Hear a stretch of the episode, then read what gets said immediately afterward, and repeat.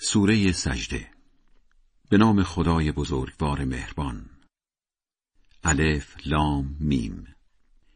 این کتاب بدون شک از طرف صاحب اختیار جهانیان فرستاده شده است. ادعا می کنند که ساخته و پرداخته محمد است. بگو اصلاً، بلکه آن کلام حقی است از طرف خدا تا مردمی را هشدار دهی که بعد از عیسی هیچ پیامبری به خود ندیدند تا هدایت شوند. خداست که آسمانها و زمین را و آنچه میان آنهاست در طول شش مرحله آفرید. آن وقت بر مقام فرمانروایی جهان تکیه زد. علل و عوامل هستی بدون او کاری برایتان نمی کنند. پس چرا به خودتان نمی آیید؟ کار جهان را از آسمان تا زمین اداره می کند. در پایان همه کارها طی مرحله‌ای که به اندازه هزار سال با حساب شماست به سویش برمیگردند و حسابرسی می‌شوند. اوست که دانای پنهان و پیداست و شکست ناپذیر مهربان، همان کسی که هرچه آفریده به بهترین حالت آفریده. آفرینش انسان را از گل شروع کرد. بقای نسل آدم را هم در چک آبی ناچیز قرار داده است. بعد از اینکه خلقت هر انسان را کامل کرد، به او جان می‌دهد. برایتان نعمت گوش و چشم و عقل هم گذاشته است تا با آنها حقایق را بفهمید. اما حیف که کمتر شکر می‌کنید. منکران معاد می‌پرسند: آیا بعد از مردن که در زمین گم و گور می‌شویم، باز از نو زنده می‌شویم؟ اصلاً آنها دیدار خدا را باور ندارند. بگو فرشته مرگ که مأمور قبض روحتان است جانتان را میگیرد، بعد فقط به سوی صاحب اختیارتان برگردانده میشوید. کاش این گناهکارها را آن وقتی میدیدی که در محضر خدا سرفکندند و التماس میکنند: خدایا حقایق را دیدیم و شنیدیم، به دنیا برمان گردان تا کارهای خوب بکنیم، ما دیگر به قیامت یقین پیدا کرده ایم. اگر می‌خواستیم به هر کسی، حتی به شخص بیدین، توفیق می‌دادیم تا راه درست را برود.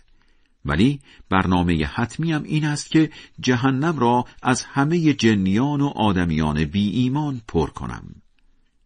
پس عذاب جهنم را بچشید، چون با بی‌اعتنایی دیدار امروزتان را فراموش کردید. ما هم فراموشتان کرده ایم. بله، عذاب همیشگی را بچشید به سزای کارهای زشتی که می کردید. کسانی به آیه های ما ایمان واقعی دارند که وقتی آنان را با آن آیه ها به خود بیاورند، سجده کنان به خاک می افتند و خدا را بی هیچ تکبری از سر سپاس به پاکی یاد می کنند. شبها از بستر گرم و نرم بر می خیزند و خدا را با بیم و امید صدا می زنند. از آنچه به آنان روزی کرده این هم در راه خدا هزینه می کنند.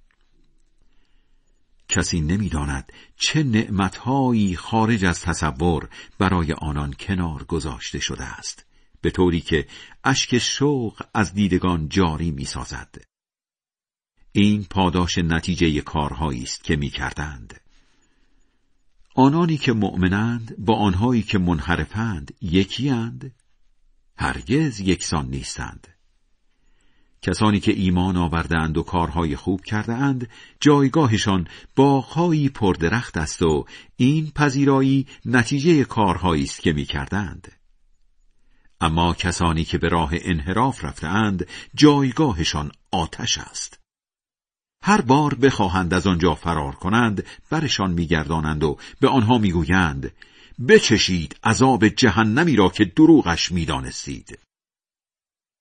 البته قبل از عذاب بزرگتر آخرت، از عذاب نقتر دنیا هم به آنها می چشانیم. شاید از راه انحراف برگردند. چه کسانی ستمکارتر از آنهایی اند که وقتی آیه های خدا را به آنها یادآوری می کنند، از آن رو برمی گردانند. ما از گناهکارها انتقام می گیریم. به موسی کتاب آسمانی دادیم. تردید نکن که او تورات را تحویل گرفت. آن را راهنمای بنی اسرائیل قرار داده بودیم. عده‌ای از آنان را برای اینکه صبوری به خرج دادند و به آیه‌هایمان یقین پیدا کردند، راهبرانی قرار دادیم که به فرمان ما مردم را به خوشبختی می‌رساندند. البته خدا روز قیامت در هر چیزی که سرش اختلاف داشتند بینشان داوری می‌کند. مگر همین برای بیداری مردم کافی نیست که نسل‌های فراوانی را قبل از آنها نابود کردیم و حالا اینها دارند روی ویرانه‌های خانه‌های آنها راه می‌روند؟ در همین عبرت‌هایی است، پس چرا گوش شنوان ندارند؟ مگر ندیدند که ابرهای بارانی را به طرف زمین‌های خشک شده روانه می‌کنیم و به برکت باران دوباره سرسبزشان می‌کنیم تا چارپایانشان و خودشان از آن استفاده کنند؟ پس چرا چشم بینا ندارند؟ به مسلمانان میگویند اگر راست میگویید این وعده پیروزیتان کی میرسد؟ پس بگو روز پیروزی ما نه ایمان آوردن بت پرست ها سودی به حالشان دارد و نه مهلت فرار به آنها داده می شود. پس اعتنا نکن به آنها و منتظر پیروزی باش. البته آنها هم منتظر شکست تو اند. خدای بلند مرتبه بزرگ راست می گوید.